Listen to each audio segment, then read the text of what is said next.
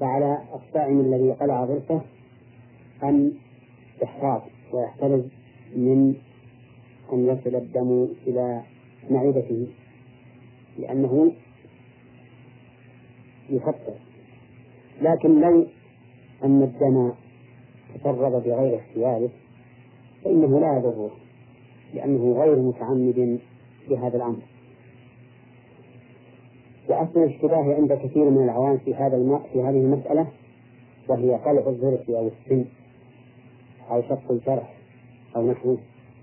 أصل الاشتباه عند هؤلاء هو الإفطار في الحجامة.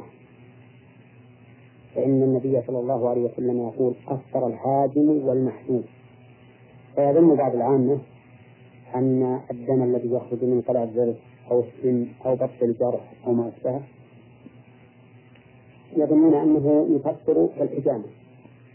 والأمر ليس كذلك فإن الحجامة يخرج منها دم كثير يؤثر على الصائم. فيجد في نفسه كسلا وضعفا يحتاج معه إلى أن يتناول شيئا يرد قوته ويزيل عنه هذا الضعف الذي حصل بسبب الحجامة. وأما الدم الخارج بقلع الضرس ونحوه فإنه لا يؤثر تأثير الحجامة فلا يفطر به أبدا. كذلك أيضا لا يفطر الصائم بإخراج الدم من أجل اختباره. فإن الطبيب قد يحتاج إلى أخذ دم من المريض ليختبره يختبر هذا الدم وينظر ما هو المرض الذي أصابه. فهذا أيضا لا يفطر لأنه دم كثير لا يؤثر على البدن تأثير الحجامة. فلا يكون مفطرا والأصل بقاء الصيام. فلا يمكن أن يفسده إلا بدليل شرعي وهنا لا دليل على أن الصائم يفسد بمثل هذا الدم اليسير. وأما أخذ الدم الكثير من الصائم من أجل حقنه في رجل محتاج إليه مثلا. فإنه إذا أخذ منه الدم الكثير الذي يفعل بالبدن مثل فعل الحجامة فإنه يكفر بذلك. وعلى هذا فإذا كان الصوم واجبا فإنه لا يجوز لأحد أن يتبرع بهذا الدم الكثير لأحد. إلا أن يكون هذا المتبرع له في حالة خطرة لا يمكن أن يصبر إلى ما بعد الغروب وقرر الأطباء بأن دم هذا الصائم ينفعه ويزيل ضرورته فإنه في هذه الحال لا بأس أن يتبرع بدمه ويفطر ويأكل ويشرب حتى تعود إليه قوته ويقضي هذا اليوم الذي أفطره. والله أعلم. الحمد لله رب العالمين وصلى الله وسلم على نبينا محمد وعلى آله وصحبه أجمعين. صعد من مكة المكرمة. وتقول فيه هل حقنة العروق تفطر الصائم؟ وهل تستوي هي وحقنة العضل في التفطير؟ أم كلاهما لا يفطر؟ الحمد لله رب العالمين. والصلاة والسلام على نبينا محمد وعلى آله وأصحابه أجمعين. بعدنا على هذا أن نقول إن الله سبحانه وتعالى بين في كتابه وعلى لسان رسوله صلى الله عليه وسلم ما يكون في به الفطر وما لا يكون. والله تعالى أنزل الكتاب تبيانا لكل شيء. وهذا الذي حدث في الأزمنة المتأخرة هذه الحقن وإن كان أصلها غير موجود فيما سبق لكن الشرع يشتمل على الحكمة. فما كان بمعنى المنصوص عليه فله حكم المنصوص عليه. وما لم يكن بمعناه فإنه لا يثبت له حكم إلا بدليل شرعي. والذي فيه التصوير مما يدخل إلى الجوف هو الأكل والشرب. وهما عن طريق الفم.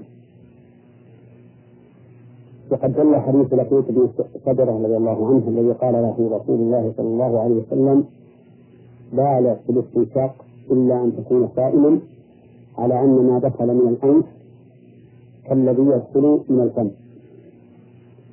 وما عدا ذلك فإن الأصل فيه عدم التفصيل لأنه لو كان مفطرا لبينه لبينه الله ورسوله.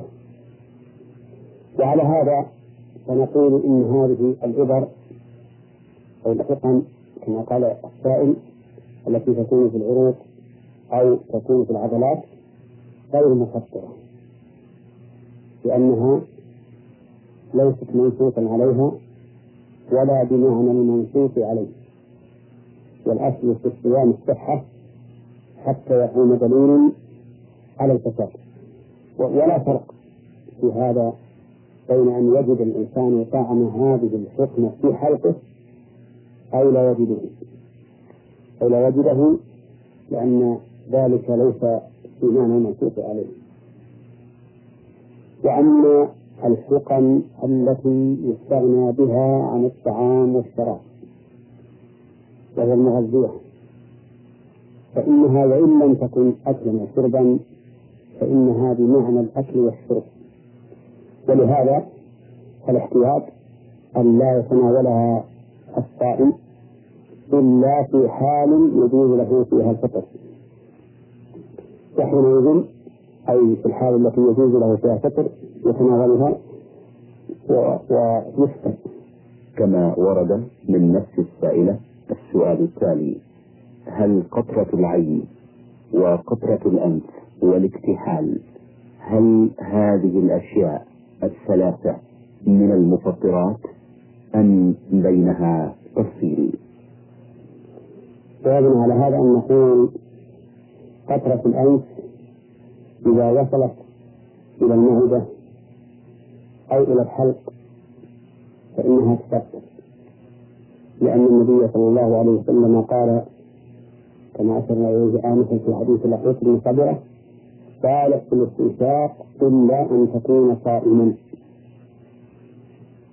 فلا يجوز للصائم أن يقطر في أنفه ما يصل إلى معدته أو إلى حلقه.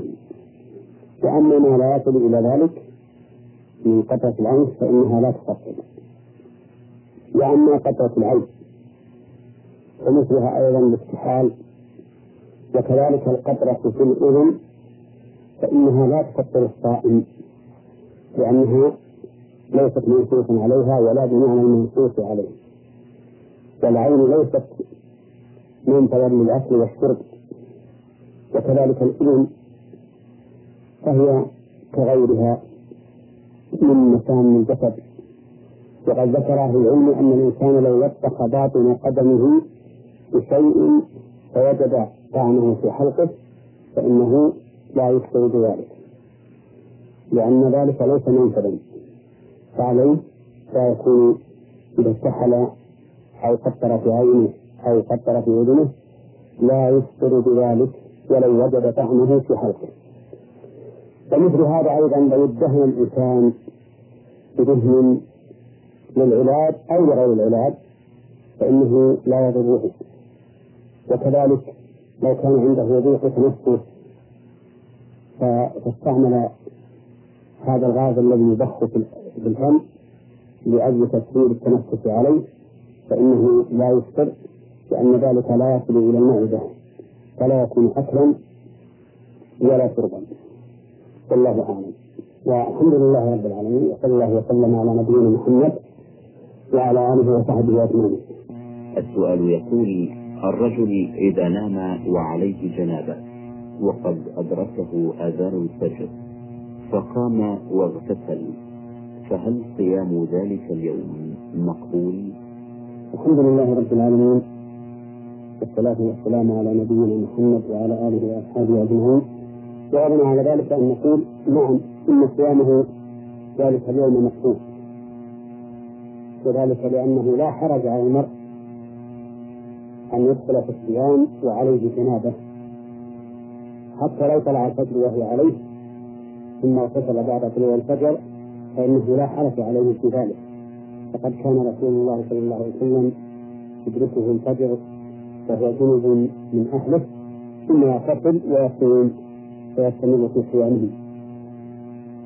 وما فعله النبي عليه الصلاة والسلام فإنه لا شك في جوازه يعني الأصل أن لنا فيه أسوة حسنة وأن ما فعله الأمة فيه تبع له. إلا ما كان الدليل على أنه خاص به صلى الله عليه وسلم فإنه يختص به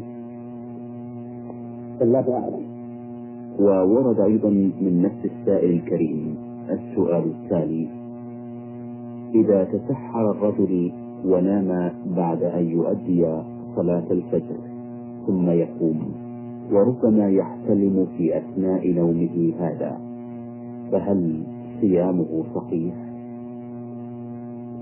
جوابنا على ذلك أن نقول نعم إن صيامه صحيح. فإن الاحتلام لا يدخل الصوم لأنه بغير اختياره. وقد رفع القلم عنه في حال نومه. ولكن ينبغي للإنسان أن يستوعب يوم الصوم بالذكر وقراءة القرآن وطاعة الله سبحانه وتعالى. وأن يفعل كما يفعله كثير من الناس يسهرون في ليالي رمضان. ربما يسهرون على أمر لا ينفعهم أو يضرهم. ثم إذا كان في النهار يستغرقون النهار كله بالنوم فإن هذا لا ينبغي بل الذي ينبغي أن يجعل الإنسان صيامه محلا للطاعات والذكر وقراءة القرآن. وغير هذا مما يقرب إلى الله تبارك وتعالى. والله أعلم. وورد أيضا السؤال التالي من نفس السائل ما حكم السباحة في البحر أو في البرك في نهار رمضان؟ هل هذا يجرح الصوم أم لا؟ جوابنا على هذا أن نقول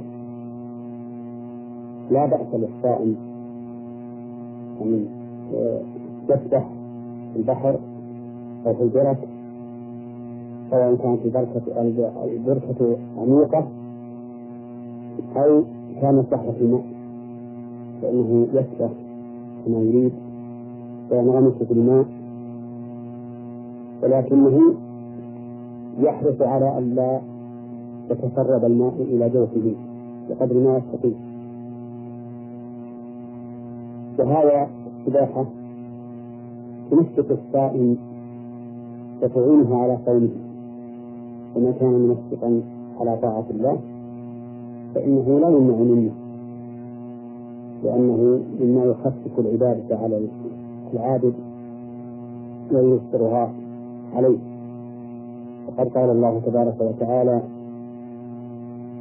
في معرض آيات الصيد يريد الله بكم اليسر ولا يريد بكم العسر. ولتكملوا العدة ولتكبروا الله على ما هداكم.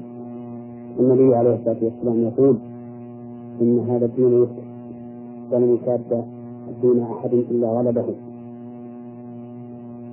فلا بأس أن يفعل ذلك. كما أنه لا بأس أيضا أن يتسبح من الدين وغيره والله أعلم. والحمد لله رب العالمين وصلى الله وسلم على نبينا محمد وعلى آله وصحبه أجمعين.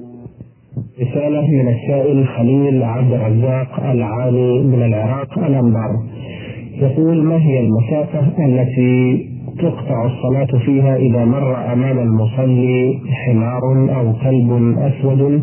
وهل تقاس بالمتر أو مترين؟ وهل تعاد الصلاة من جديد إذا قطعت الصلاة بعد ذلك أم لا؟ الحمد لله رب العالمين وصلي وسلم على نبينا محمد وعلى آله وأصحابه أجمعين. الذي يقطع الصلاة ثلاثة الحمار والكلب الأسود والمرأة. كما ثبت ذلك في صحيح مسلم من حديث أبي ذر رضي الله عنه عن النبي صلى الله عليه وسلم أنه إذا لم يكن بين الإنسان وبين هؤلاء الماهرين نجم مؤخرة الرحم فإنهم يقطعون صلاتهم.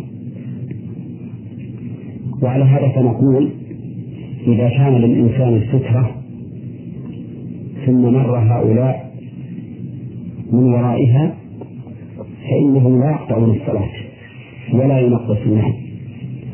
حتى لو كانت السترة قريبة من موضع سجوده ولم يكن بينهم وبين قدميه إلا أقل من ثلاثة أذرع فإن الصلاة صحيحة ما داموا من وراء السترة. أما إذا لم يكن له سترة ومروا بين يديه فإنهم يقطعون صلاته. فإذا مر الحمار بين يديه قطع صلاته ووجب عليه أن يعيدها من جديد. وإذا مر الكلب الأسود بين يديه قطع صلاته ووجب عليه أن يعيدها من جديد وإذا مرت المرأة والمرأة هي البالغة من بين يديه فإنها تقطع صلاته ويجب عليه أن يعيد الصلاة من جديد ولكن ما المراد بما بين يديه؟ كثير من أهل العلماء كثير من العلماء يقولون إن المراد بما بين يديه مسافة ثلاثة ثلاثة أذرع أي متر ونصف تقريبا. من قدميه. وبعض العلماء يقول ما بين يديه هو منتهى سجوده.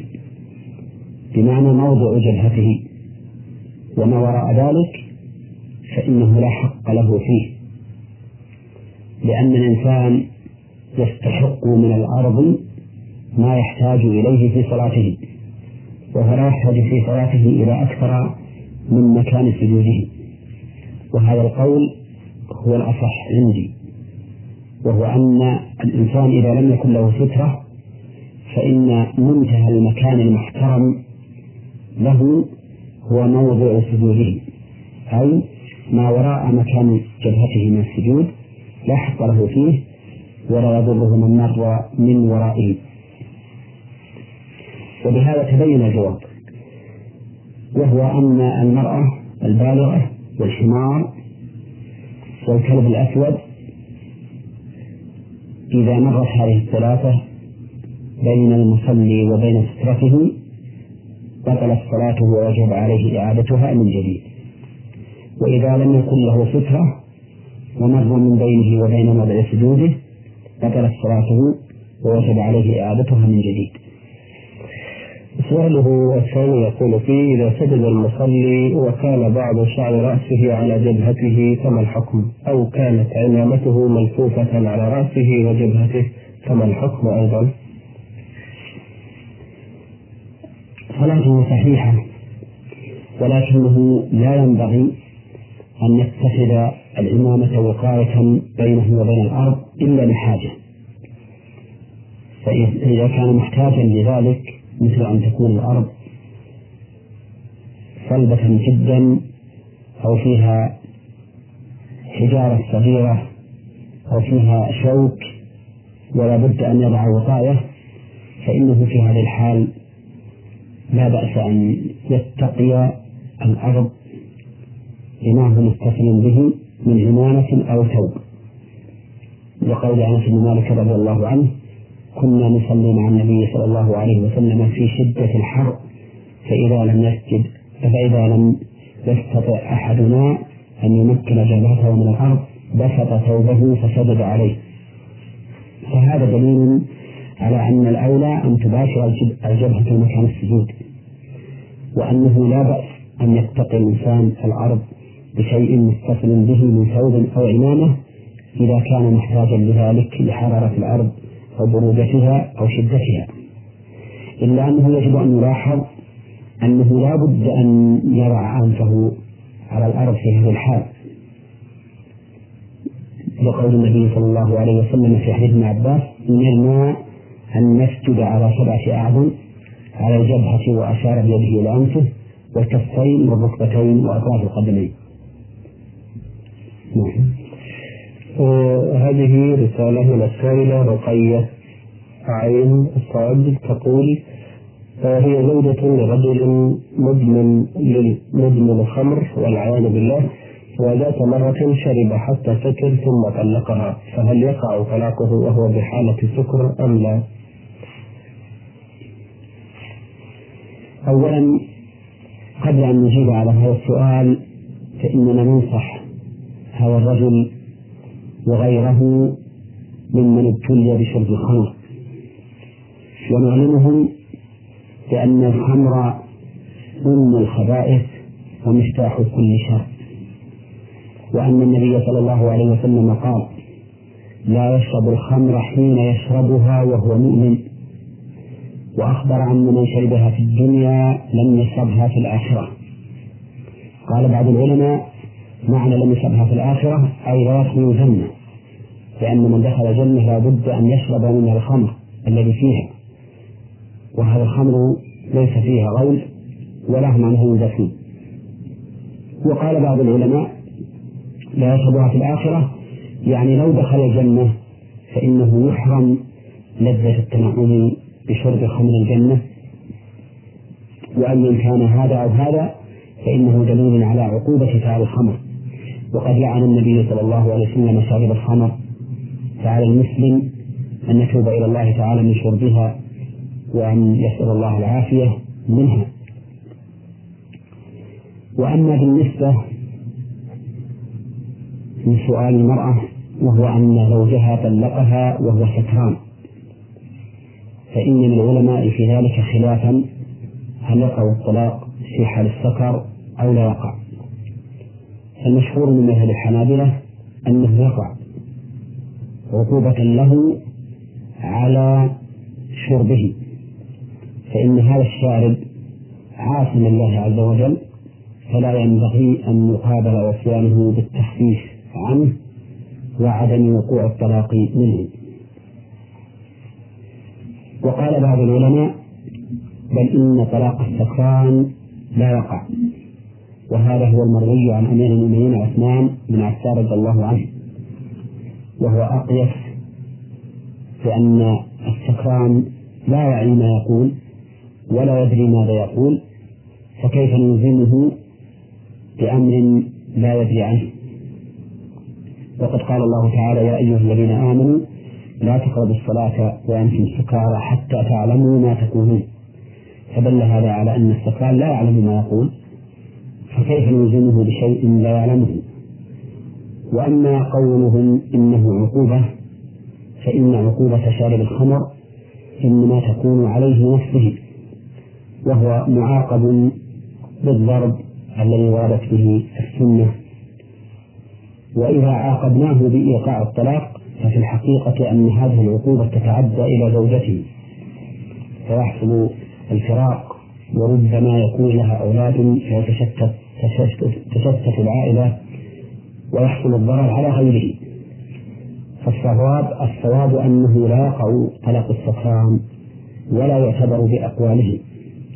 ولكن مع ذلك ينبغي أن يرجع في هذا إلى المحكمة الشرعية حتى لا نحكم ببقاء الزوجة معه أو بفراقه إياها. إلا بحكم شرعي يرفع الخلاف. اللهم بارك الله فيكم. هذه رسالة من السائل عبد الله إمام أمين أثيوبي مقيم بالمدينة المنورة. يقول علي كفارة يمين فهل يجوز لي أن أتصدق بقيمتها لعشرة مساكين لكل واحد خمسة ريالات مثلا؟ أوجب الله تعالى في كفارة اليمين واحدا من أمور ثلاثة. وكفارته إطعام عشرة مساكين أو كسوتهم أو تحرير رقبة. وبدأ الله تبارك وتعالى بالأسهل غالبا. فإن الإطعام أسهل من الكسوة والكسوة أسهل من إعتاق الرقبة. ثم قال سبحانه وتعالى فمن لم يجد فصيام ثلاثة أيام. وعلى هذا فإخراج الدراهم لا يجزئ لأن الله تعالى فرض الإطعام أو الكسوة أو العتق. ثم قال فمن لم يجد فصيام ثلاثة أيام. فنحن نقول بدلا من أن تعطي كل واحد خمسة دراهم اجمع المساكين واصنع لهم طعاما غداء أو عشاء ودعهم يأكلونه أو ادفع إليهم ما يساوي ساعين ونصف تقريبا الساعة النبوي من الرز واجعل معه شيئا يؤدمه من اللحم أو غيره وهم يصنعونه في بيتهم. أو أكسو كل واحد منهم ما يعد كسوة من قميص وسروال وغترة وضرية حسب عرف الناس في كسوتهم. و أو أعتق رقبة إن أمكن فإن لم تفعل شيئا من ذلك بحيث لم تجد ما تؤدي به ذلك أو لم تجد أحدا يستحق ذلك لأنه قد يكون من الصعب أن تجد فقراء مستحقين. لأن الكسوة ولا للإطعام كما لو كنت في بلاد غنية ففي هذه الحال تصوم ثلاثة أيام. لأن الله تعالى قال فمن لم يجد وحدث المفعول به فتشمل من لم يجد ما يطعم بمعنى من لم يجد طعاما ولا كسوة أو من لم يجد محلا لهذا الطعام والكسوة وهم الفقراء والمساكين. نعم. له سؤال آخر يقول فيه هل يجوز نقل الزكاة إلى بلاد أخرى بسبب أو بدون سبب؟ أفيدوني وفقكم الله. الأفضل أن تؤدى زكاة المال في البلد الذي فيه المال لأنه محل أطماع الفقراء ولأنه ظاهر قوله صلى الله عليه وسلم لمعاذ بن جبل أعلمهم أن الله افترض عليهم صدقة تؤخذ من أغنيائهم فترد على فقرائهم ولكن إذا كان نقلها إلى بلد آخر فيه مصلحة مثل أن يكون في البلد الآخر أقارب من عليه الزكاة وهم محتاجون أو يكون أهل البلد الآخر أشد حاجة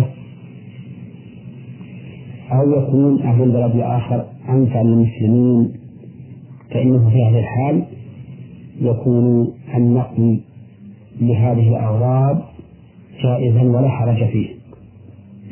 نعم. هذان سؤالان من المستمع يونس الطائي من العراق الموصول. يقول إذا حضر المرء إن كان ذكرا أو أنثى المسجد يوم الجمعة والإمام يخطب وجلس حتى إذا ما انتهى الإمام من خطبته الأولى ثم قام وصلى ركعتين خفيفتين فهل هذه الصلاة جائزة في هذا الوقت أم لا؟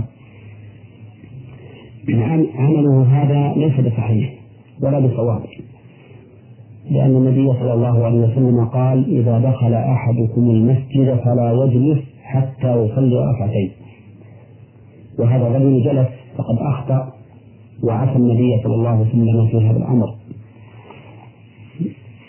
ولكن إذا دخل المسجد والإمام يخطب فليبادر قبل أن يجلس وليصلي ركعتين خفيفتين. لأن النبي صلى الله عليه وسلم كان يخطب الناس يوم الجمعة فدخل رجل فجلس. فقال له النبي صلى الله عليه وسلم أصليت قال لا قال قم فصل ركعتين وتجوز فيهما فهذا هو المشروع. أن الإنسان إذا دخل والإمام يخطب لا يجلس حتى يصلي ركعتين خفيفتين ثم ينصت في الخطبة. سؤاله الآخر يقول بينما كنت جالسا في مصلى المسجد أقرأ القرآن دخلت علي امرأة ومعها فتاة بالغة وطلبت مني أن أقرأ على الفتاة آيات من القرآن لأنها كانت تعاني من حالة نفسية فقرأت قدر خمسين آية من سورة البقرة وبعد أن انتهيت من القراءة قمت بمسح رأسي ووجه الفتاة وطلبت منها أن تنظر في المصحف. فهل أنا آثم على ما فعلت علما بأني ما أردت من ذلك إلا الخير والثواب وقصد الشفاء إن شاء الله؟ أما قراءتك على الفتاة فإن هذا لا بأس به ولكن في هذه الحال يجب أن تكون ساترة لما يجب ستره. من الوجه وغيره. وأما مسحك رأسها ووجهها بعد قراءتك فلا أرى له وجها ولا ينبغي ذلك منك بل يحكم عليك أن تمس بشرة امرأة أجنبية منك ليست زوجة ولا ليس بينك وبينها محرمية. فعليك أن تتوب إلى الله من هذا الأمر وأن لا تعود إليه. أما القراءة على النساء والرجال مع وجود التحفظ الواجب مع مراعاة التحفظ الواجب فإن هذا لا بأس به وهو من الإحسان. بشرط أن لا يكون هناك فتنة. جزاكم الله خيرا. آه هذه رسالة من السائل حماد عبدول من السودان. يقول أرجو توبة أن يخرجها منه. لقوله تعالى لا تخرجوهن من بيوتهن ولا يخرجن إلا أن يأتين بفاحشة مبينة وتلك حدود الله ومن يتعد حدود الله فقد ظلم نفسه. وما كان الناس عليه الآن من كون المرأة إذا طلقت طلاقا رجعيا تنصرف إلى بيت أهلها فورا هذا خطأ ومحرم لأن الله قال لا تخرجوهن ولا يخرج. ولم يستثن من ذلك إلا إذا أتينا بفاحشة مبينة.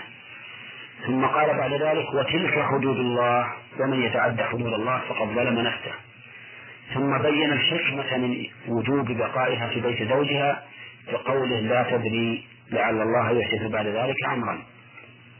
فالواجب على المسلمين مراعاة حدود الله والتمسك بما وجههم الله إليه وأن لا يتخذوا من العادات سبيلا لمخالفة الأمور المشروعة. المهم أنه يجب علينا أن نراعي هذه المسألة وأن المطلقة الرجعية يجب أن تبقى في بيت زوجها حتى تنتهي عدتها. وفي هذه الحال في بقائها في بيت زوجها لها أن تكشف له وأن تتزين وأن تتجمل وأن تتطيب وأن تكلمه ويكلمها وتجلس معه. وكل شيء ما عدا الاستمتاع. بالجماع أو المباشرة فإن هذا إنما يكون عند الرجعة. وله أن يراجعها بالقول فيقول راجعت زوجتي وله أن يراجعها بالفعل فيجامعها بنية المراجعة. أما بالنسبة لعدة المطلقة فنقول المطلقة إن طلقت قبل الدخول والخلوة يعني قبل الجماع وقبل الخلوة بها. والمباشرة فإنه لا عدة عليها إطلاقا بمجرد ما يطلقها تبين منه وتحل لغيره. وأما إذا كان قد دخل عليها وخلا بها أو جامعها فإن لها فإن عليها العدة. وعدتها على الوجوه التالية. أولا إن كانت حاملا فإلى وضع الحمل سواء طالت المدة أم قصرت ربما يطلقها في الصباح وتضع الولد قبل الظهر فتنقضي عدتها. وربما يطلقها في شهر محرم ولا تلد إلا في شهر الحجة فتبقى في العدة اثني عشر شهرا. المهم أن الحامل عدتها وضع الحمل مطلقا لقوله تعالى وولاة الأحمال أجلهن أن يضعن حملهن. ثانيا إذا كانت ممن يحيض فعدتها ثلاث حيض كاملة بعد الطلاق. بمعنى أن يأتيها الحيض وتطهر ثم يأتيها وتطهر ثم يأتيها وتطهر. هذه ثلاث حيض كاملة سواء طالت المدة بينهما بينهن أم لم تطل. وعلى هذا فإذا طلقها وهي ترضع ولم يأتيها الحيض إلا بعد سنتين فإنها تبقى في العدة حتى يأتيها الحيض ثلاث مرات. وتكون عدتها على هذا سنتين وأكثر. المهم أن من تحيض عدتها ثلاث حيض كاملة طالت المدة أم قصرت. ثالثا التي لا تحيض. إما لصغرها ما بعد أتى الحيض أو لكبرها قد أيست منه وانقطع عنها فهذه عدتها ثلاثة أشهر. لقوله تعالى واللائي يئسن من المحيض من نسائكم إن ارتبتم فعدتهن ثلاثة أشهر واللائي لم يحضن. وقال في الحجر والمطلقات يتربصن بأنفسهن ثلاثة قروء رابعا إذا كان ارتفع حيضها لسبب يعلم أنها لا لا يعود الحيض. معها مثل أن يستأصل رحمها فهذه كالآيسة تعتد بثلاثة أشهر. إذا كان ارتفع حيضها وهي تعلم ما رفعه فقد قلنا إنها تنتظر حتى يزول هذا الرافع ويعود الحيض. إذا كانت لا تعلم ما الذي رفعه فإن العلماء يقولون تعتد بسنة كاملة ستة أشهر للحمل وثلاثة أشهر للعدة. هذه أقسام عدد المرأة المطلقة. أما المطلقة آخر ثلاث تطليقات بمعنى أن الزوج قد طلقها مرتين قبل ذلك وهذه الثالثة فإنها عند جمهور أهل العلم كغيرها تعتد على الوجه الذي ذكرنا وقال بعض العلماء إنها تكون كالمخالعة وهي التي فسخت بعوض فإن المخالعة يكفيها حيضة واحدة. يعني إذا طلق الرجل زوجته فسخها بعوض دفعته هي أو وليها على أن يفارقها الزوج ثم فارقها بناء على هذا العوض فإنه يكفيها حيضة واحدة. والله موفق. جزاكم الله خيرا. أيوة. وصل إلى هذا البرنامج من الجمهورية العراقية وهو مقدم من الأخ مبارك عبد العزيز ويقول فيه إنه يعمل عملا متواصلا في شهر رمضان بمعدل ست ساعات في اليوم ويضطر أن يتمضمض بالماء من حين لآخر من شدة الحر. فهل إذا تمضمض بالماء من أجل ذلك يفسد صومه الحمد لله رب العالمين. والصلاة والسلام على نبينا محمد وعلى آله وأصحابه أجمعين. جوابنا على هذا السؤال لا يفسد صومه بذلك لأن الفم في حكم الظاهر ولهذا يتمضمض الصائم في صيامه ولا يفطر به. ومن ثم كان كانت المضمضة واجبة في الوضوء ولو لم يكن الفم في حكم الظاهر ما كان غسله واجبا في الوضوء. ثم إن هذا أعني المضمضة بالماء إذا يبس الفم من شدة الحر مما يسر الصوم ويسهله. وقد روي أن النبي صلى الله عليه وسلم كان يصب الماء على رأسه من شدة من من العطش من شدة الحر. وكان ابن عمر رضي الله عنه عنهما يبل ثوبه في ويلبسه ليفرج على جسده. وكان لأنس بن مالك حوض يملأه ماء فيسبح فيه في الصوم. كل هذا مما يدل على أن فعل ما يخفف الصوم عن المرء جائز ولا بأس به. ولكن ليحذر هذا المتمضمض ليحذر من أن يتسرب الماء إلى داخل جوفه. فإن ذلك يكون خطرا. ولكن مع هذا لو تهرب الماء أو لو تسرب الماء إلى جوفه في هذه الحال بدون اختياره فإنه ليس عليه في ذلك بأس. والله أعلم. ومن نفس السائل ورد السؤال التالي. العمال الذين يطحنون الحب وعمال النجارة يتعرضون في عملهم إلى تطاير الدقيق إلى أجوافهم فهل ذلك يجرح صومهم؟ الجواب على هذا نقول إنه لا يجرح صومهم وصومهم صحيح لأن تطاير هذه الأمور بغير اختيارهم. وليس لهم وليس لهم قصد في وصولها إلى أجوافهم وأحب بهذه المناسبة أن أبين أن المفطرات التي تفطر الصائم من الجماع والأكل والشرب وغيره. لا يفطر بها المرء إلا بثلاثة شروط. الشرط الأول أن يكون عالما. فإن لم يكن عالما لم يفتح. لقوله تعالى وليس عليكم جناح فيما أخطأتم به ولكن ما تعمدت قلوبكم ولقوله تعالى ربنا لا تؤاخذنا إن نسينا أو أخطأنا. فقال الله قد فعلت. ولقول النبي صلى الله عليه وسلم رفع عن أمة الخطأ والنسيان وما استكره عليه والجاهل مخطئ. لو كان عالما ما فعل. فإذا فعل شيئا من المفطرات جاهلا فلا شيء عليه وصومه تام وصحيح. سواء كان جهله بالحكم أم بالوقت. مثال جهله بالحكم أن يتناول شيئا من المفطرات يظن أنه لا يفطر كما لو احتجم يظن أن الحجامة لا تفطر فنقول إن صومك صحيح ولا شيء عليه.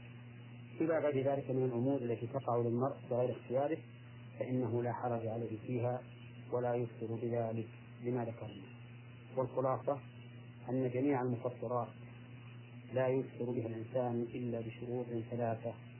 أن يكون عالما ذاكرا مختارا. والله أعلم. والحمد لله رب العالمين وصلى الله وسلم على نبينا محمد وعلى آله وصحبه أجمعين. البرنامج السؤال التالي من الأخت عين صاد من الرياض. يقول السؤال المرأة الحامل في شهرها الأخير. إذا خافت على نفسها وإذا خافت على جنينها هل لكل حال حكم خاص بها أم لا؟ الحمد لله رب العالمين والصلاة والسلام على نبينا محمد وعلى آله وأصحابه أجمعين. جوابنا على هذا أن نقول المرأة الحامل لا تخلو من حالين إحداهما أن تكون قوية نشيطة لا يلحقها مشقة ولا تأثير على جنينها. فهذه المرأة يجب عليها أن تصوم لأنه لا عذر لها في ترك الصيام. والحالة الثانية أن تكون المرأة غير متحملة للصيام إما لثقل الحمل عليها أو لضعفها في جسمها أو لغير ذلك. وفي هذه الحال تفطر لا سيما إذا كان الضرر على جنينها فإنه قد يجب عليها الفطر حينئذ.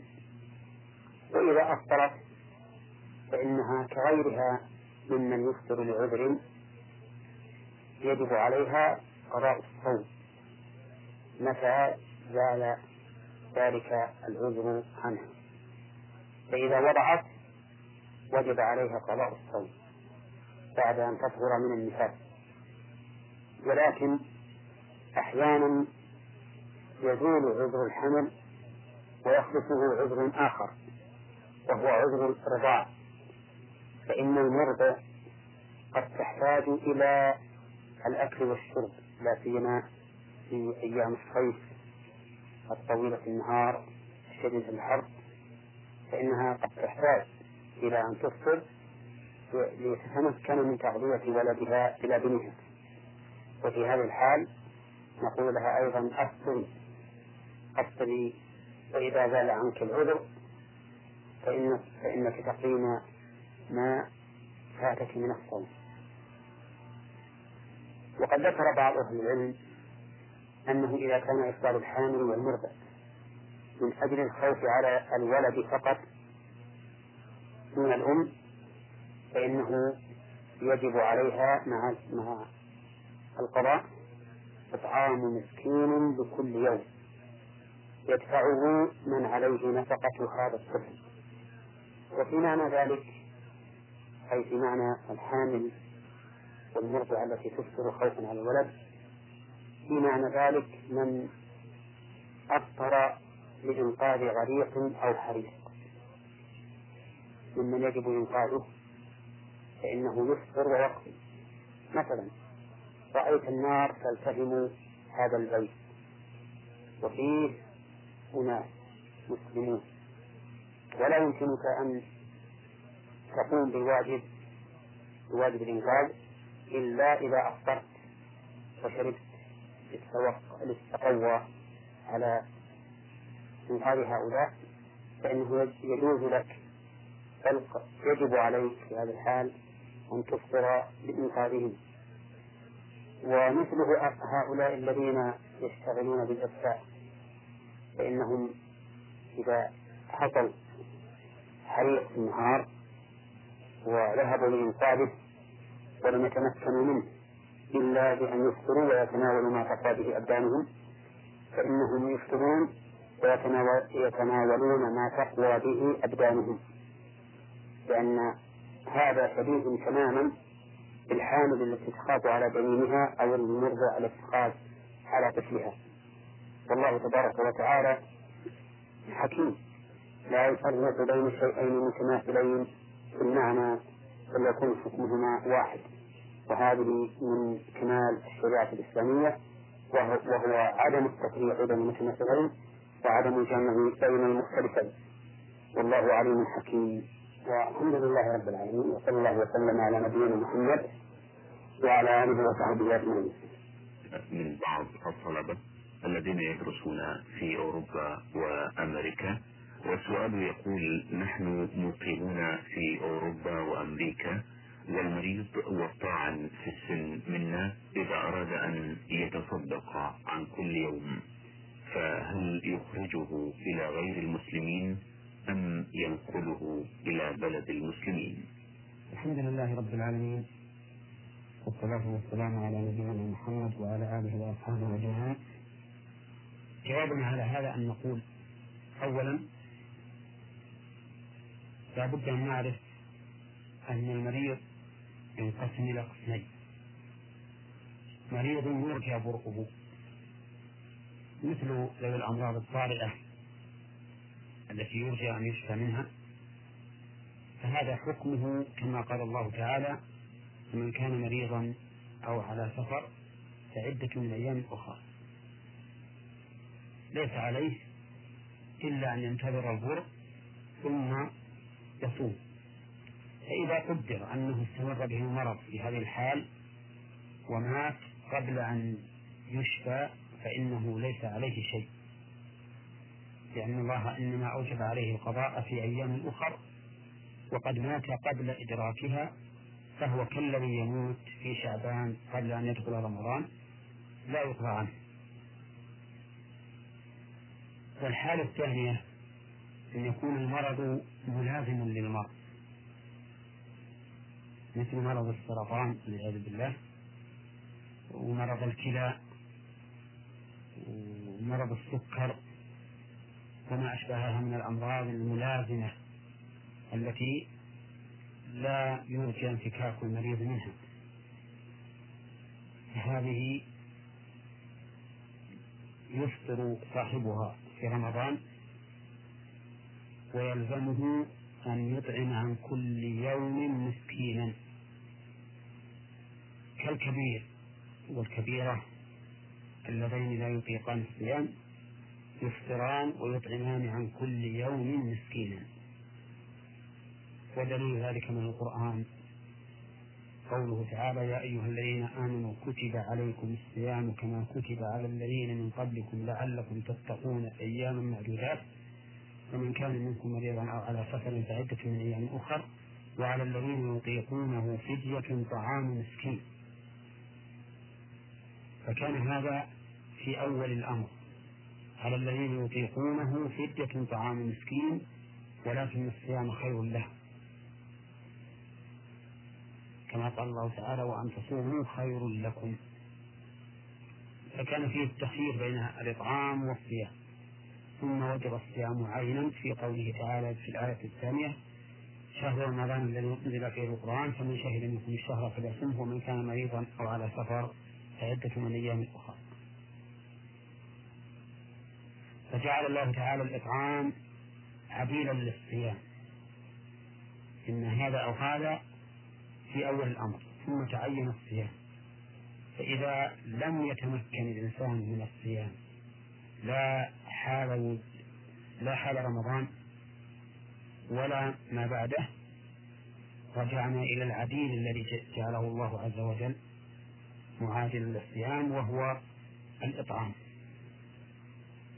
فيجب على المريض المستمر مرضه وعلى الكبير من ذكر وأنثى أن يطعما عن كل يوم مسكينا سواء أطعما بالتمليك بأن دفع إلى الفقراء هذا الإطعام أو كان بالإطعام بالدعوة يدعو مساكين بعدد أيام الشهر فيعشيهم كما كان أنس بن مالك رضي الله عنه يفعل حين كبر صار يجمع ثلاثين مسكينا فيعشيهم ويكون ذلك بدلا عن صوم الشهر. فهذا خلاصة هذا الجواب أننا قسمنا المرضى إلى قسمين مرض طارئ يرجى زواله فهذا ينتظر حتى يعافيه الله ويقضي ومرض ملازم فهذا يطعم عن كل يوم مسكينا.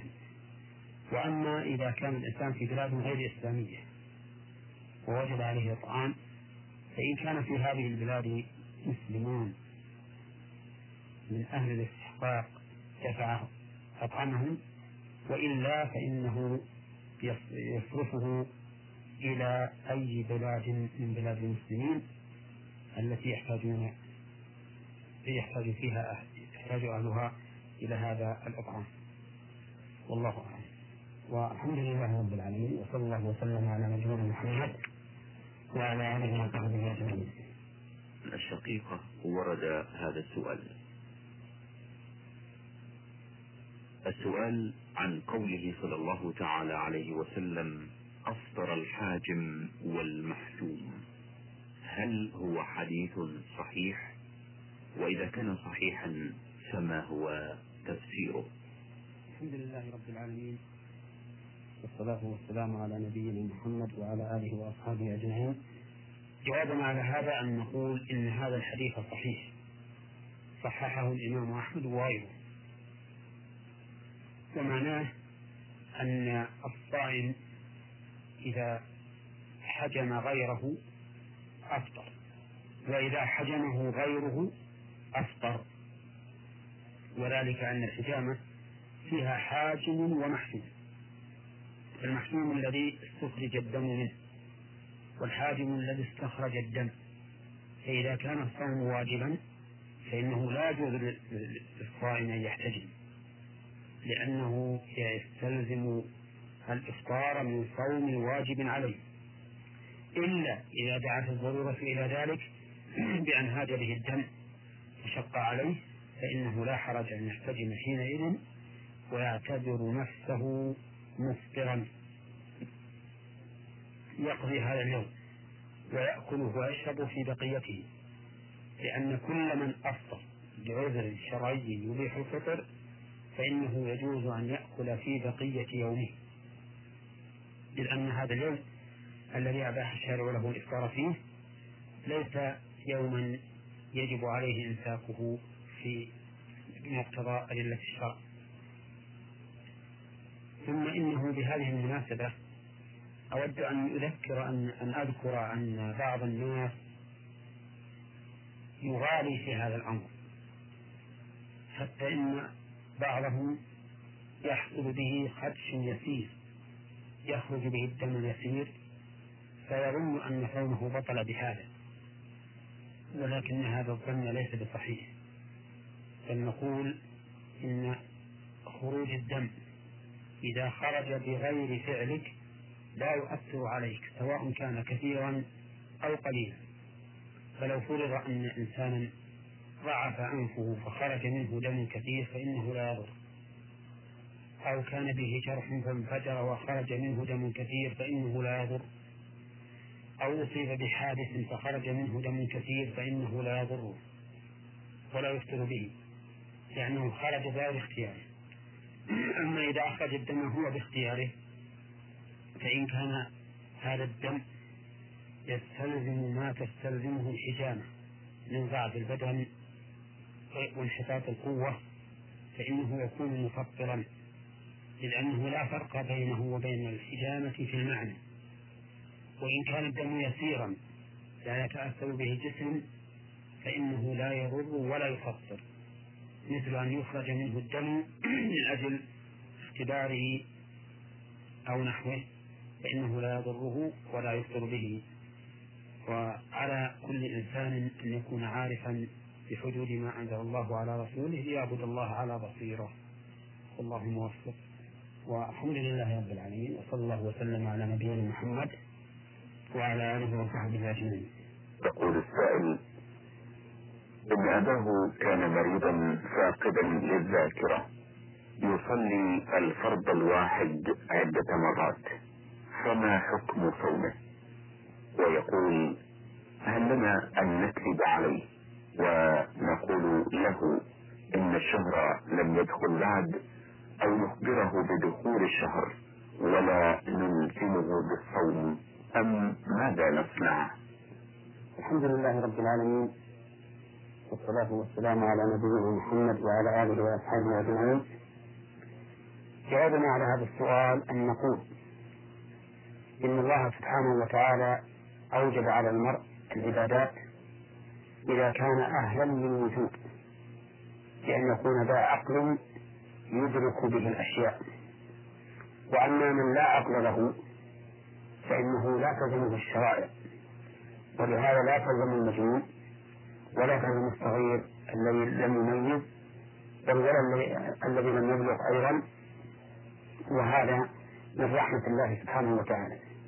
ومثل أيضا المعتوه الذي أصيب بعقله على وجه لم يبلغ حد الجنون ومثله أيضا الكبير الذي بلغ فقدان الذاكرة كما قال هذا السائل فإنه لا يجب عليه صوم ولا صلاة ولا طهارة لأنه فاقد الذاكرة وهو بمنزلة الصبي الذي لم يميز فتسقط عنه التكاليف. فلا يلزم بطهارة ولا يلزم بصلاة ولا يلزم أيضا بصيام. وأما الواجبات المالية فإنه تجب في ماله ولو كان في هذه الحال. فالزكاة مثلا يجب على من يتولى أمره أن يخرج الزكاة من مال هذا الرجل الذي بلغ إلى هذا الحد لأن وجوب الزكاة يتعلق بالمال. كما قال الله تعالى خذ من أموالهم صدقة تطهرهم وتزكيهم بها. فقال خذ من أموالهم ولم يقل خذ منهم. وقال النبي صلى الله عليه وسلم لمعاذ حين بعثه إلى اليمن أعلمهم أن الله فرض عليهم صدقة في أموالهم تؤخذ من أموالهم فترد على فقرائهم. فقال صدقة في أموالهم تبين أنها في المال وإن كانت تؤخذ من صاحب المال. وعلى هذا فالواجبات المالية لا تسقط عن شخص هذه حاله أما العبادات البدنية كالصلاة العبادات البدنية كالصلاة والطهارة والصوم فإنها تسقط عن مثل هذا الرجل لأنه لا يعقل.